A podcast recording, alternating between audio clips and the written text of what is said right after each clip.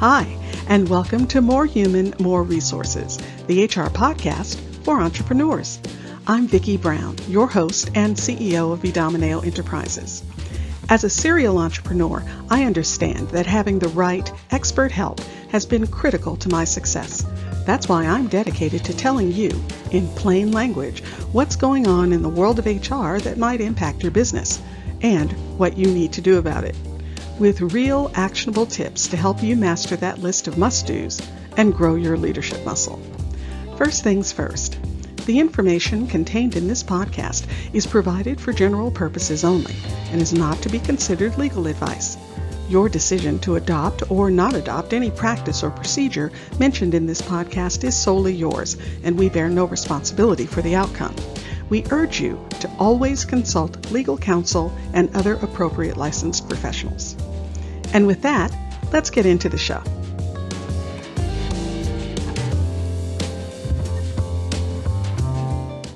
How do I know my remote team is actually working instead of watching YouTube all day?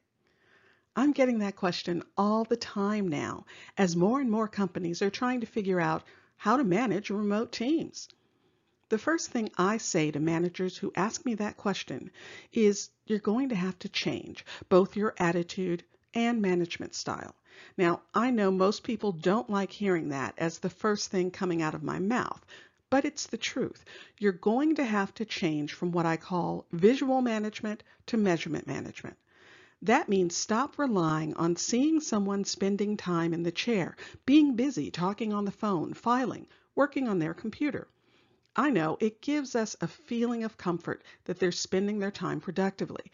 But the flaw in our thinking is that just because someone is spending time being busy, it doesn't mean they're being productive. There is a difference. But once you shift to measurement management, you'll find it's much clearer and easier to figure out who is actually moving the ball forward and who's just marching in place. There are four elements to a successful measurement management style. First, create a results-oriented culture.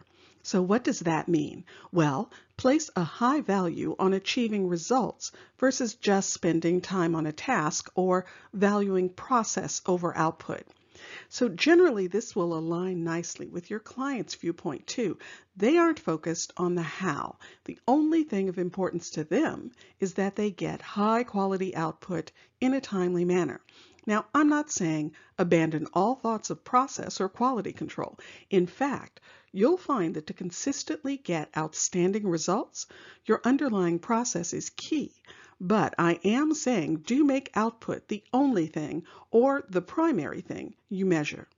And speaking of measuring, how do you measure results? Well, by setting clear expectations and objectives and providing frequent feedback. So what product or project outcomes are you looking for? We'll write those down. What are the key performance indicators for each project? Key performance indicators, or KPIs, are used to track the progress of a plan. A good KPI has a measure, a target, a data source, and a reporting cadence. For instance, number of new clients engaged each measurement period is an example of a KPI. Another one is time to fulfill an order or monthly website traffic. Those are all examples of KPIs. Next up, build trust. You build trust by being consistent. If you're implementing a measurement management style, you can't be wishy-washy. Once you commit to and communicate managing against output, don't go back and start evaluating team members around how much time you feel they're working. You can't really have it both ways. If you're going to tell a remote team member that you're evaluating their productivity by output, but then you tell them you're going to randomly pop in on their camera or use some tech tool to monitor their behavior in some way, then you're sending mixed messages and you definitely aren't building trust. Either you are relying on output or you aren't. But again, you can't have it both ways. Now, as you know, I'm the HR lady, so of course I'm not advocating that we do away with time cards or anything like that. After all, our laws still say we pay non-exempt workers for each hour worked. But that's just a measure of determining base pay. We're talking about measuring performance and productivity. And for that, a measurement management framework is the best way to go, particularly for remote workers. You'll also need to make sure you're communicating clearly and often.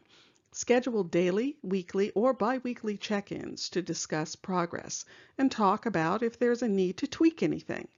Communication will be a bedrock of the whole framework.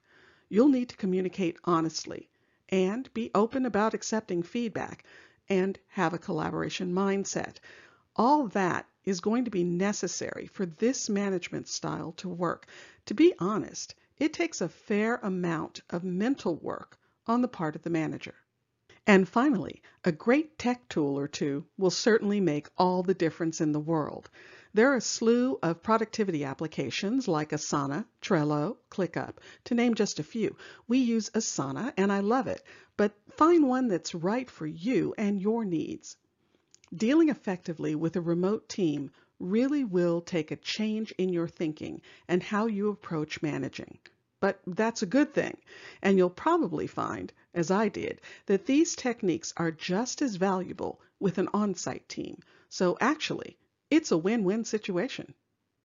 If you found this information helpful, please leave a review and tell a friend. Thanks for spending the time. Until next week, same time, same place.